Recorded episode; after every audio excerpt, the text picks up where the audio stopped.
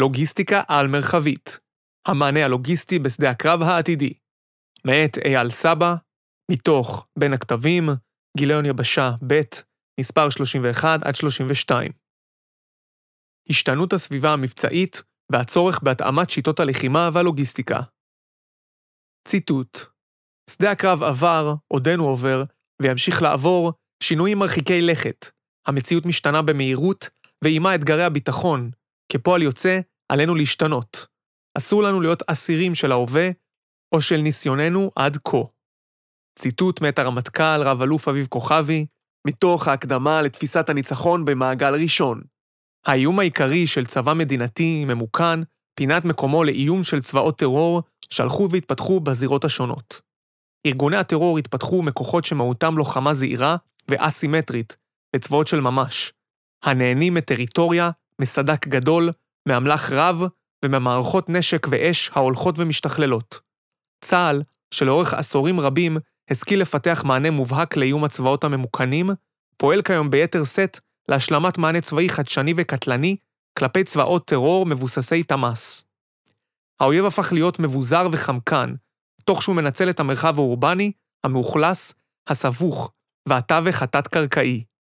האויב כבר אינו יריב שנחיתותו בשדה הקרב מובהקת. לפיכך, חובה עלינו להשתנות ולהתאים את הכוחות ואת שיטות הלחימה.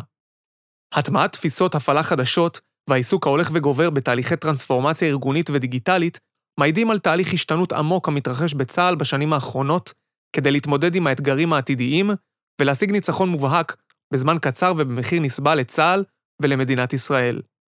הלוגיסטיקה הצבאית היא אחד המאמצים המאפשרים את מיצוי העוצמה הצבאית ואת מאמץ התמרון, כך שאם שיטות הלחימה של צה"ל משתנות, גם הלוגיסטיקה נדרשת להשתנות ולתמוך בתמרון הרב-ממדי בעידן הרשתי, בזמן קצר יותר ובמחיר נמוך יותר. ציוויים אלה לא יכולים להשאיר את הלוגיסטיקה כעומדת מהצד. צופה בצה"ל משתנה, היא חייבת לעבור שינוי שורשי ולהתאים עצמה לשדה הקרב המודרני.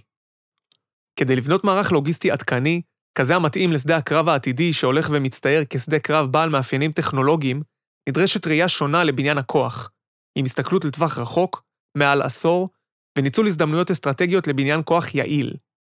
תהליכי בניין כוח לטווח קצר של תר"ש 1 עד 5 שנים עשויים לפתור רק חלק מהבעיות במערך הלוגיסטי, אך לעולם לא יאפשרו את המהפכה הנחוצה ללוגיסטיקה. מהי לוגיסטיקה צבאית ומה תכליתה? לוגיסטיקה, לוג'יסטיק, היא האומנות המעשית של הנעת הכוחות ושל קיום יכולותיהם החומריות. היא מאפשרת את מיצוי העוצמה הצבאית באמצעות יכולות אספקה, רפואה צבאית, החזקה, בינוי ותשתיות, תנועות והיסעים. תכליתה, לקיים את יכולת הלחימה ולשמור על רציפותה ועל המשכיותה. אך נשאלת השאלה, האם הלוגיסטיקה של ימינו מתאימה לתמוך את היחידות הלוחמות בשדה הקרב הטכנולוגי העתידי, בלי לעבור טרנספורמציה ארגונית? על שאלות אלה ואחרות אנסה לענות בפסקאות הבאות. גנאולוגיה של הלוגיסטיקה, בחינה היסטורית. בפרק זה אביא לפניכם את התפתחות הלוגיסטיקה בצבאות אירופה לאורך השנים, זאת כדי לנסות להבין את היסודות שעליהם נבנה המערך הלוגיסטי של צה"ל.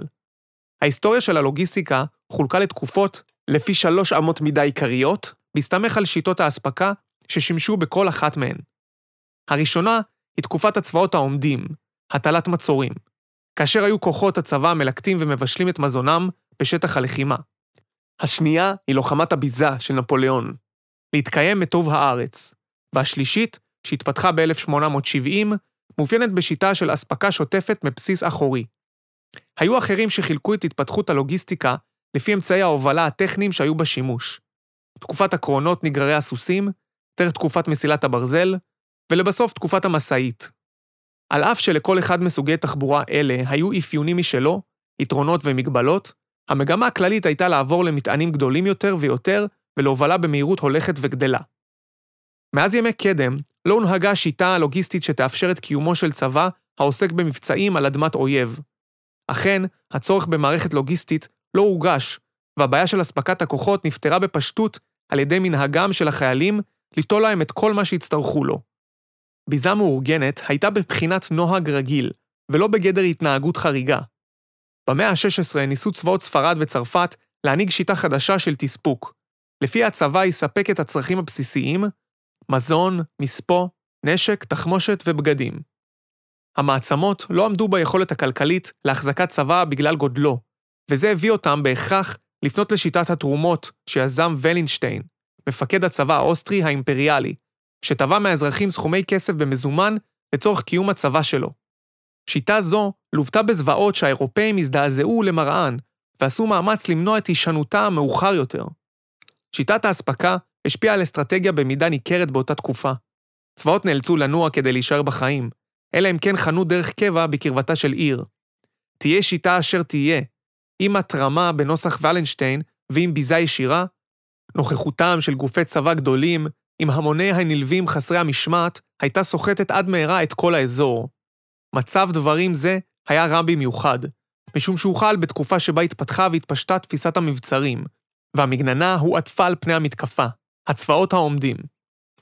בראשית המאה ה-17 כוננו לטליה ולובוע את שיטת המחסנים בערים ובמבצרים. הם גרסו שעל מחנה צבאי מסודר להחזיק בתוכו מנות מזון ל-15 יום, ושאין לגעת בהן אלא במקרה חירום. בזמנו גם הוקם והופעל מחסן נייד שבו עתודות אספקה לימים אחדים. הבעיה העיקרית שעמדה בפני דור זה, ובפני אלה הבאים אחריו, הייתה לאו דווקא כיצד להזין צבא הנמצא בתנועה, אלא כיצד למנוע רעב מצבא החונה במקום אחד. המאה ה-18 התאפיינה בעיקרה בלוחמה הקווית. צבאות המאה ה-18 התקיימו על טוב הארץ כדבר מובן מאליו. נוכחות שיירות אספקה המלוות צבאות בשדה פעלה תמיד כמעין בלם על תנועת צבאות. על כן, הם שימשו להזנת הצבא רק בתחילת דרכו, ובמקרים של לוחמת מצור. הקלות היחסית שבה ניתן היה להזין צבא בתנועה באותה תקופה, מביזה מאורגנת ומתרומות שטבע הצבא מהאזרחים, מסבירה גם מדוע לא היה הכרח לכונן חיל אספקה סדיר שיעביר את האספקה מהבסיס אל הכוחות בשדה הקרב. התפיסה שלפיה יש לתספק צבא מהבסיס הייתה מנוגדת לרוח התקופה, שגרסה שיש לעשות מלחמה במחיר הנמוך ביותר. מסעותיו של נפוליאון בתחילת המאה ה-19 מציינים את סופה של לוחמת המצור, והמעבר למה שכונה אסטרטגיית ההשמדה. נפוליאון הקדיש תשומת לב רבה על הפרטים הלוגיסטיים. להבדיל מקודמיו, הוא הורה, למשל, במערכת אוסטרליץ, להכין מחסני מזון בערים גדולות בדרך ליעדו.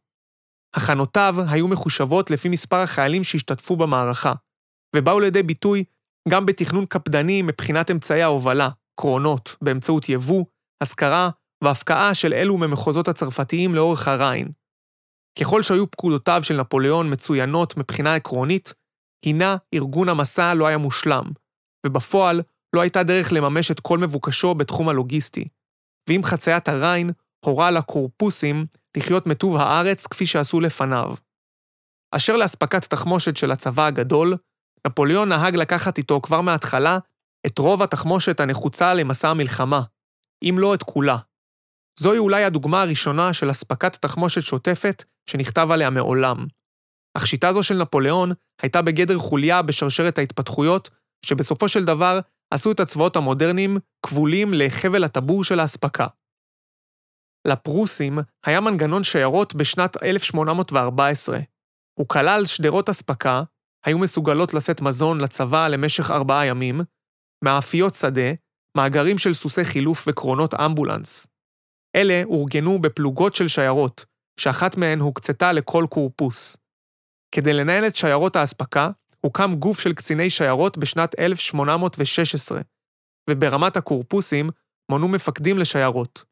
בשנת 1853 יזם שר המלחמה הפרוסי שורה של רפורמות יסודיות לבניין כוח של גרעיני שיירות שהורחבו בשנת 1856 לגדודי שיירות סדירים שהוכפפו ישירות למפקדות הקורפוסים. גדודי השיירות אורגנו מחדש בשנת 1860, והיו לזרוע נפרדת של הצבא. ב-1866 נוסתה שיטה זו במהלך מלחמת פרוסיה-אוסטריה. ארגון השיירות שנדרש לתספק את הצבא המתקדם נגד אוסטריה מעורפו, לא הצליח לממש את ייעודו. השיירות לא הצליחו להגיע לגייסות, ולא הצליחו להדביק את קצב הלוחמים. השיירות הסתבכו בפקקי תחבורה, ונלחמו לקבל זכות קדימה לשימוש בדרכים. הגייסות הוזנו לבסוף על ידי שיכונם בבתי התושבים ומההפקעות.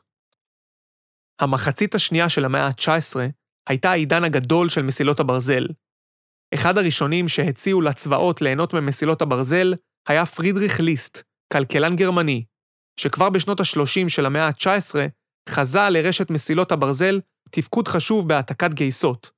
אך הראשונים שתפסו את המשמעות הצבאית הטמונה בהצעה זו היו דווקא הרוסים, שבשנת 1846 הסיעו במסילה קורפוס בן 14,500 חיילים, על כל סוסה ותכולתו, מרחק של יותר מ-320 קילומטר, בין רדיש לקרקאו, בתוך יומיים בלבד. כעבור כמה שנים הלכו בעקבותיהם האוסטרים, הצרפתים והפרוסים. בשנת 1870, תקופת מלחמת גרמניה-צרפת, שיירות האספקה היו למכונות מרשימות. לכל קורפוס היה גדוד שירותים ובו 40 קצינים, 84 רופאים, כ-1,500 חיילים, כ-3,000 סוסים ו-670 קרונות. חלק מהגדוד נע בעקבות הלוחמים, סוסים רזרביים, עגלת תרופות וקנטינה ניידת. וחלקו האחר, חוליות טכניות, קרונות מובילים, שדרות מזון ומאפיות שדה, בית חולים שדה, תחמושת ומטען קצינים ומטה הדיוויזיה, נע בסוף סדר התנועה. חידוש המטען נעשה באמצעות שליחת הקרונות הריקים לאחור להתמלא. הצבא הפרוסי היה נפרד משיירות האספקה כדי להשיג פריסת כוחות מהירה. כתוצאה מכך, המלחמה עם צרפת נפתחה ללא הגעת התובלה אל שטחי הכינוס. השיירות לא הצליחו להדביק את הגייסות, ובחלק מהמקרים הגיעה אספקה לארמיה רק לאחר שכבר ערכה כמה קרבות.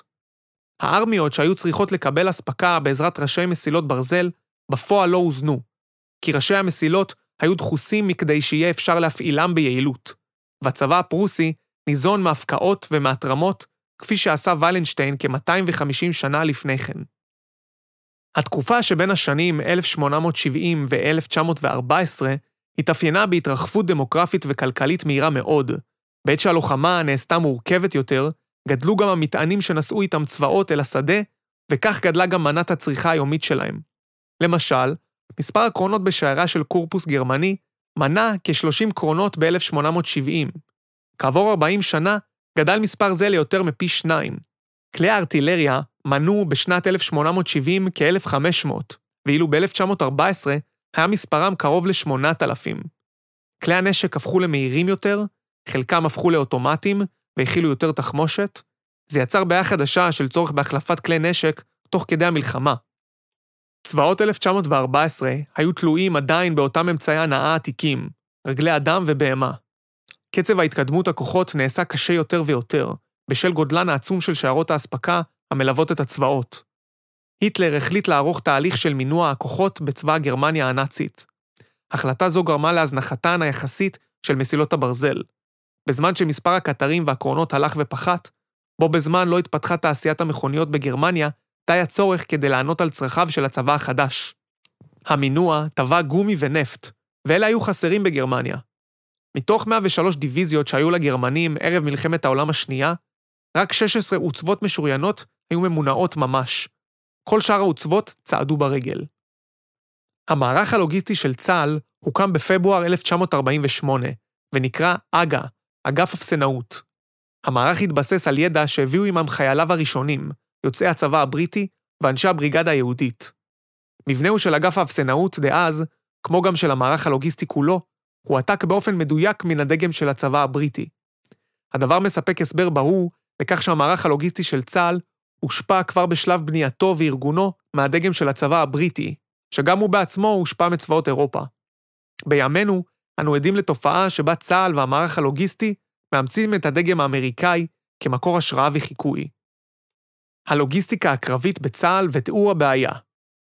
המערך הלוגיסטי בצה"ל פועל בתצורת מאמץ שתפקידו לתמוך את מאמצי הלחימה השונים ולאפשר את רציפות ואת המשכיות פעולתם. זאת באמצעות יכולת אספקה, רפואה צבאית, החזקה, הובלה, בינוי ותשתיות. עיקר יכולותיה של הלוגיסטיקה מוכוונת כלפי כוחות זרוע היבשה, אך חלק לא מבוטל מיכולותיה, כמו ציוד, דלק, מזון, הובלה, תשתיות ורפואה, משרת את הזרועות והאגפים השונים, כמו זרוע האוויר, זרוע הים ואגף המודיעין. בכך, היא הופכת למאמץ רב-זרועי, הפועל בכל מצבי התפקוד, שגרה, מעבר משגרה לחירום, קרוי מעמל, חירום ומלחמה, ובכל זירת המלחמה. אך תהליך ארגון והפעלת היכולות הלוגיסטיות בשדה הקרב דורש זמן רב ביחס לארגון ולהפעלת יחידות לוחמות. תנועתן הקווית של היחידות הלוגיסטיות מחייבת התבססות על צירים גלויים ורחבים, ועל שטחים נרחבים לצורך פריסתן הנייחת, דבר הנחשב כתורפה מבצעית בעיני המפקדים, בגלל החתימה הגבוהה שהלוגיסטיקה משאירה במרחב הלחימה, חשיפתה לירי תמ"ס מצד האויב והצורך הקבוע באבטחתה על ידי כוחות לוחמים. היחידות הלוגיסטיות נבנו והתעצבו עם השנים לאור לקחי מלחמות העבר. הן הלכו וגדלו ונבנו ללא יכולות מבצעיות. הפלטפורמות המשמשות אותן לתנועה ישנות, וחלקן לא ממוגנות ולא אווירות, ולכן היחידות הלוגיסטיות לא מסוגלות לפעול באופן עצמאי, והכוחות הלוחמים נדרשים לעסוק בהכנסתן לתוך מרחב הלחימה ובהוצאתן ממנו על חשבון הלחימה. במובן מסוים, הלוחמים נושאים את הלוגיסטיקה כעול על צוואריהם. נוסף על כך, הלוגיסטיקה מחייבת מתווכים בכל הממדים כדי לממש את תכליתה. ביבשה, היא צריכה את הכוחות הלוחמים לאבטחתה ולתנועתה. באוויר, היא חייבת את כלי הטיס, ובים את כלי השיט, כדי לשנע את האמצעים ואת החומרים לתוך מרחב הלחימה. למעשה, המערכת הלוגיסטית של צה"ל לא הייתה עצמאית באף מערכה, וניסתה לייעל תהליכי אספקה באמצעות שימוש בפלטפורמות אוויריות, כמו הצנחת ציוד וכדומה. אך אלה היו רק יכולות בוטיק המחייבות הישענות על משאבים של זרוע אחרת, שלא היו תמיד זמינים בעדיפות ראשונה למענה הלוגיסטי לכוחות הלוחמים. יש צורך לפתח מערכת לוגיסטית עצמאית, חדשנית, כזו המסוגלת להגיע לכל מקום באופן אוטונומי, מבלי להעסיק את הכוחות הלוחמים יתר על המידה. השחקנים החדשים בשדה הקרב, אמצעים בלתי מאוישים. מגמות החימוש הטכנולוגי, בצה"ל ובקרב האויב כאחד, נמשכות בעוצמה רבה, בייחוד מגמת המיכון, האוטומציה ושימוש באמצעים בלתי מאוישים, דוגמת כטב"ם וקרב"ם, שהיוו שחקנים בולטים בשדה הקרב המודרני. סמואל בומנדיל טען במאמרו כי השינוי בחלוקת התפקידים בין המאויש לבין זה שאינו מאויש, לצד העלייה ביכולות הפעלת האש מכלים בלתי מאוישים, יביאו עמם שינויים במרכיבי יסוד של הארגון הצבאי. באתר חיל האוויר ציינו כבר לפני עשור כי כלים בלתי מאוישים הולכים ותופסים מקום גדול יותר בנפח הפעילות של החיל. גם זרוע היבשה עוסקת בהרחבת פעילות הכלים הבלתי מאוישים באמצעות בניית מערכות טכנולוגיות בלתי מאוישות הפועלות ברום הקרוב לקרקע לחשיפת האויב ולהשמדתו במהירות לצורך השגת עליונות יבשתית. התפיסה החדשה של צה"ל בעניין הלחימה הרב-ממדית משלבת טכנולוגיות עיבוד מידע ואמצעים טכנולוגיים מתקדמים בשדה הקרב, אך היא ממשיכה להישען על האדם ועל רוח הלחימה שלו כבסיס לניצחון. על כן, תמשיך הלוגיסטיקה לשמש יכולת מרכזית במימוש העוצמה הצבאית, תטפל ותזין את הכוחות הלוחמים בכל הדרוש להם כדי לנצח. עם זאת, ההתבססות על הקרקע תמשיך ותותיר את הלוגיסטיקה איטית, כבדה ומסורבלת, ומתוך כך, לא רלוונטית לשדה הקרב העתידי. צורות הלחימה והאתגרים המבצעיים העתידיים מחייבים את הלוגיסטיקה להשתנות באופן מהותי לכדי מענה זמין בלחיצת כפתור, שאינו מבוסס רק על היבשה כממד יחיד, או אפילו עיקרי. לוגיסטיקה על-מרחבית למעט פעולות תספוק ופינוי, מוסק או מושת, בתרחישים מיוחדים, פועל המערך הלוגיסטי מאז הקמתו ביבשה כממד עיקרי. בשנים האחרונות הפך האויב למבוזר, מצטייד ביכולות לחימה שמאיימות על חופש הפעולה של צה"ל בכל הממדים ובעיקר ביבשה. האיום של ירי תמ"ס על היחידות הלוגיסטיות בממד זה הולך וגובר, ופריסתן הנייחת הופכת אותן למטרה קלה מצד האויב. הדבר מחייב אותנו לחשוב מחדש על השיטות הלוגיסטיות המסורתיות שתוכננו במקור בעבור מלחמה כוללת. תהליך השינוי התפיסתי הוא תהליך טבעי בהתפתחות מערכות, והוא מושפע מהתפתחותה המואצת של הטכנולוגיה. כך למשל, בתחילת דרכו של צה"ל, התבסס המערך הלוגיסטי על פרדות, לאחר מכן על משאיות, על מסוקים, על מטוסים, ובחלק מהמקרים גם על אוניות. ומה עכשיו? אציין כי השימוש במסוקים ובמטוסים בשדה הקרב ימשיך לשרת את המאמץ הלוגיסטי גם בעתיד, אך כלים אלה אינם זמינים בעדיפות ראשונה לסיוע לוגיסטי. השליטה בכלים אלה אינה בידי אט"ל, כי אם בידי זרוע האוויר. ומעבר לבעיית הזמינות, יש לכלים אוויריים אלה מגבלות. חשופים לאויב, פעילותם רועשת, פעילותם מושפעת ממזג אוויר, אינם פועלים בכל שעות היממה כדי לא לסכן את הטייס ואת המטוס, אינם פועלים בצורה אוטונומית. נוסף על כל זה, פגיעה במטוס או במסוק במהלך קרב תביא לפגיעה בחיי אדם ולירידה במורל הכללי. לוגיסטיקה על-מרחבית היא שיטה חדשה להפעלת יכולות לוגיסטיות בשדה הקרב העתידי, באמצעות בניית אווירייה לוגיסטית טקטית המורכבת מלהקות כלי טיס בלתי מאוישים, כטב"ם, הפועלות באופן אוטונומי ברום הקרוב לקרקע ומחוברות בקישוריות מלאה, לצורך מימוש מאמצי התמרון, המהלומה וההגנה, והבטחת המשכיות ורציפות הלחימה.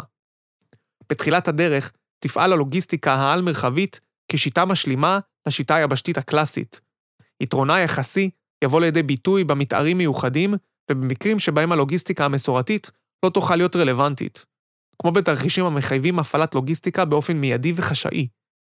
בהמשך הדרך, וכתלות בהתפתחות הטכנולוגיה, כמו פיתוח כטב"מים או רחפנים זריזים המסוגלים לשאת משקל כבד, מזעור אמצעי לחימה ואמצעים לוגיסטיים, שימוש בתחליפי דלק, שימוש בלייזר במקום תחמושת וכדומה, תהפוך שיטה זו כשיטה העיקרית של המענה הלוגיסטי בצה"ל, ובתנאי כי יוכח כי היא יעילה ואפקטיבית יותר. שיטת ההפעלה המערך הלוגיסטי העל-מרחבי יפעל כחלק מהווירייה לוגיסטית של זרוע היבשה והט"ל, הפועלים כגוף אחד מאז האיחוד בסוף שנת 2016, בשותפות מלאה עם זרוע האוויר והים, כחלק מתרבות ארגונית רשתית. המערך יוקצה למתן מענה לוגיסטי בעבור מרחבים מבצעיים, כמו מרחב גדודי או חטיבתי, או יוקצה תחת פיקוד להפעלה על ידי צוות קרב פלוגתי, צק"פ, או צוות קרב גדודי, צק"ג, בהתאם לגודל הלהקה וליכולותיה. המערך הלוגיסטי החדש יהיה מבוסס על רשת בעלת קישוריות גבוהה ויכולות מתקדמות של עיבוד מידע ושל בינה מלאכותית. המערך יהיה מחובר לרשת של צה"ל לצורך הפעלה משולבת ומתואמת עם היכולות האחרות הפועלות במרחב הלחימה, ובהדדיות מושלמת עם הכוחות הלוחמים באופן אוטונומי, חכם ומתקדם. הרשתיות והקישוריות הן יכולות בסיסיות המאפשרות ללהקות הלוגיסטיות לתקשר עם יחידת האם, מרכז בקרה חדשני ברמה המטכ"לית, ועם הכוח הלוחם באופן רציף, החל משלב הדרישה, דרך שלב העמסה, ועד לשלב האספקה או הפינוי הרפואי בפועל. הקישוריות ויכולות עיבוד המידע חיוניות גם לצורך הדיוק במקום ובזמן. הכוח הלוחם יגדיר ללהקה הלוגיסטית את מקום המפגש המדויק, ומרכז הבקרה הלוגיסטי ידווח לכוח הלוחם לאחר עיבוד המידע על המועד הצפוי של הגעת הלהקה הלוגיסטית אליו, בהתאם לאילוצים השונים, כמו אילוצים מבצעיים, אילוצים מנהלתיים ואחרים. ללהקות אלה נדרשת יכולת הגנה אקטיבית מפני איומים במרחב הלחימה, כמו תקיפה או סבר, שעלולים לפגוע בחופש הפעולה שלהן. תהליך הדרישה הלוגיסטית יועבר על ידי הכוח הלוחם באמצעים דיגיטליים ברשת מאובטחת. כל הדרישות יתנקזו למרכז בקרה לוגיסטי ברמה המטכ"לית, שתפקידו לפקד, לשלוט, לארגן, לנהל ולווסת את פעילות הלהקות בהתאם לסדר עדיפות מבצעי. מענה לוגיסטי מהמטכ"ל לחייל, ללא מתווכים וללא דרגי ביניים מיותרים. תהליך מלא מחדש של הלהקות התבסס על מרכז אספקה מטכ"לי הפרוס בשלושה מרחבים, בעל יכולות אוטונומיות של אחסנה וליקוט פריטים. עיתוי אספקת הכוחות יתבצע בהתאם לאילוצים המבצעיים ובהתאם ליכולות של המערך הלוגיסטי העל-מרחבי. חלקו יינתן בעיתויים קבועים ומוגדרים מראש, אחת ל-24 שעות למשל, וחלקו יינתן לפי צורך מבצעי נתון. הלהקות הלוגיסטיות יאורגנו בצורה כזו המאפשרת להן לפעול בתצורה אחודה או מפוצלת. התנפלות מהירה של להקה לוגיסטית שלמה עם כל המרכיבים הלוגיסטיים הדרושים לכוח, כמו ציוד, מזון, חלפים וכדומה, או לחלופין, להקה מצומצמת של כמה כלי טיס למשימה מוגדרת, כמו פינוי נפגעים. הכוחות הלוחמים לא יצטרכו עוד לעסוק בליווי ובהבטחת תנועתן של היכולות הלוגיסטיות על חשבון התמרון, כי האווירייה הלוגיסטית תהיה זמינה בעבורם אי שם מעל הראש, במקום שתהיה להם כזנב לוגיסטי הכובל את חופש פעולתם. הרכב מערך הלהקות באווירייה הלוגיסטית המערך יורכב מכלי טיס אוטונומיים ובלתי מאוישים, כטב"ם, המסוגלים לשאת ציוד ומטענים כבדים לצורך אספקה משולבת של כל החומרים הדרושים ללחימה, כמו תחמושת, מים, מזון, ציוד רפואי, חלפים וכדומה. כלים בלתי מאוישים לפינוי נפגעים וכלים לניוד לוחמים וצוותים לוגיסטיים לפי הצורך, כמו הטסת כוח רפואי או טכנולוגי למשימה ייעודית. למערך נדרשת יכולת תעופה ממושכת ורציפה באמצעות אנרגיות מתחדשות או תחליפי דלק. נציין כי עד כה היו ניסיונות לפיתוח רחפנים המסוגלים לשאת ציוד ואמצעים במשקל של עשרות קילוגרמים ועד לחצי טונה. אך זה רחוק מלענות על הצורך הלוגיסטי. אספקה של 50 עד 70 טונה של ציוד ואמצעים בעבור חטיבה ביום לחימה אחד. 12.5 עד 17.5 טונה לגדוד ליום לחימה. ניסיונות אלה ראויים לשבח, אך הם מצטרפים לשורה ארוכה של פיתוח אמצעים לוגיסטיים ללא תפיסת הפעלה מוגדרת. מימוש התפיסה כדי לממש תפיסה זו, אנו נדרשים לפעול בכמה מישורים. במישור הלוגיסטי, נצטרך לפעול למזעור האמצעים ולצמצום משקלם, כמו פיתוח ננו-פוד. במישור המבצעי-לוגיסטי, נצטרך לפעול לפיתוח אנרגיות ירוקות וחדשות להנעת רכב ורקם, תחליפי דלק, פיתוח מערכות נשק מבוססות לייזר, או אנרגיית חום במקום תחמושת רגילה. זה לצד פיתוח כטב"מים חדישים, זריזים, מהירים, וכאלה המסוגלים לשאת משקלים כבדים. אתגרים ומכשולים במימוש תפיסה זו. בשלות טכנולוגית. ככל שהטכנולוגיה תאפשר בניית כטב"מים המסוגלים לשאת מטענים גדולים, בשילוב יכולות אוטונומיה ועיבוד מידע מהיר, לצד מזעור אמצעים ותחליפי דלק ותחמושת, כך יגדל הסיכוי למימוש תפיסה זו. מו"פ ותפיסות. מפקדים הנדרשים להניח תוכנית אסטרטגית רב-שנתית ולהקצות משאבים לצורכי מחקר ופיתוח של מערכות לוגיסטיות חדשניות, במקום פיתוח יכולות, בוטיק, שאין מאחוריהן תפיסת הפעלה. הגנה התמודדות עם האיומים השונים בשדה הקרב העלולים לפגוע באפקטיביות היכולות הלוגיסטיות האוויריות, כמו תקיפה, צליפה וסבר.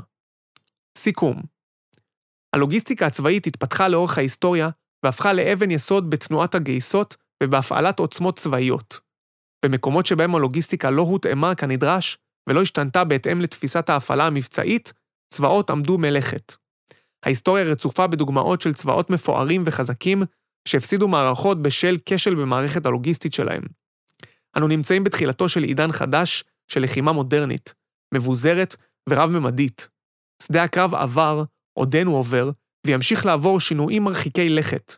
המציאות ואתגרי הביטחון משתנים, ולא תמיד בבהירות המאפשרת כיוון ברור להתפתחות ולהתאמה. אך צו השעה מחייב יצירתיות ותעוזה מכל תחום הנדרש לגבות, לעטוף ולאפשר את מיצוי העוצמה הצבאית, את רציפות הלחימה ואת המשכיותה. המערך הלוגיסטי בצה"ל התבסס בתחילת דרכו בשנות ה-50 של המאה הקודמת על פרדות, לאחר מכן עבר לשימוש בכלי רכב ובמשאיות, במסוקים, במטוסים ובאוניות. בחלק מהמקרים, לצורכי שינוע מטענים ואנשים ולפינוי רפואי. יכולות אלה שדרגו את המענה הלוגיסטי והן ימשיכו לשרת את המאמץ הלוגיסטי גם במלחמות הבאות. אך יעילותן והתאמתן למלחמות קצרות, זריזות ומהירות מוטלת בספק, והפעלתן בשטחים אורבניים ומאוכלסים כמעט אינה אפשרית. השינוי בתפיסת ההפעלה של צה"ל והשתנות הסביבה המבצעית מהווה הזדמנות להשתנות במערכת הלוגיסטית כדי לפתור חלק מבעיותיה ולפתח יכולות החסרות לה כדי להשתלב במלחמות הבאות באופן אפקטיבי, דוגמת זריזות, מהירות תגובה, רב-ממדיות, פעילות בחתימה נמוכה, אוטונומיה, קישוריות למערכת המבצעית הטקטית, עצמאות בהפעלת יכולותיה ועוד. במאמרי, ביקשתי להציע שיטה חדשה להפעלת היכולות הלוגיסטיות בממד האווירי, על ידי הקמת אווירייה טקטית המורכבת מלהקות של כלי טיס זריזים, בלתי מאוישים, הפועלים בצורה אוטונומית, מסוגלים לשאת ציוד, מטענים ואנשים למרחקים ארוכים ומחוברים בקישוריות מלאה לארכיטקטורה הרב-זרועית של צה"ל. זוהי הלוגיסטיקה העל-מרחבית, משום שהיא מתוכננת לפעול לפי מרחבים מבצעיים, חטיבתיים או גדודיים, מעל הכוחות הלוחמים ולא מאחוריהם, כפי שזה מתקיים מאז ומעולם. צורת ההפעלה הזו תתיר את החבלים הקושרים את הכוחות הלוחמים ללוגיסטיקה ותאפשר להם לתמרן באין מפריע. הם לא יצטרכו לעסוק עוד בתנועת הלוגיסטיקה בשדה הקרב, אלא בהכוונתה לנקודת החבירה הרצויה. היכולות הלוגיסטיות יהיו עצמאיות, אוטונומיות, זמינות, חכמות ומהירות. הן יפעלו על פי הגדרות קבועות מראש, לפי סדר עדיפויות מבצעי, ויותאמו לפי הצורך על פי התפתחות המערכה, תוך כדי לחימה ולא אחריה. כי הלקחים של המלחמה הקודמת מתאימים בעיקר למלחמה שהייתה. אני מבקש להמליץ למפקדים במערך הלוגיסטי ולכל האמונים על בניין הכוח של צה"ל, לעסוק גם בפיתוח המערך הלוגיסטי לטווח הארוך, על בסיס תפיסה והיגיון ברורים, לצד פיתוח יכולות הבוטיק. בניין הכוח הלוגיסטי נדרש לעסוק בסוגיות אלה כדי לאפשר את מימוש התפיסה שתיארתי במאמר זה, כמו מזעור ציוד ואמצעי לחימה, מציאת תחליפים לדלק ולתחמושת, מציאת מקורות אנרגיה חדשים להנעת כלי רכב ורקם, פיתוח ננו-פוד, תחליפי מזון, הדפסת חלקי חילוף בשדה הקרב, פיתוח יכולות החזקה חזויה ושילוב טכנולוגיות כמו בינה מלאכותית ביכולות הלוגיסטיות. ההשקעה בפיתוח המערך הלוגיסטי תשפיע על כל צה"ל.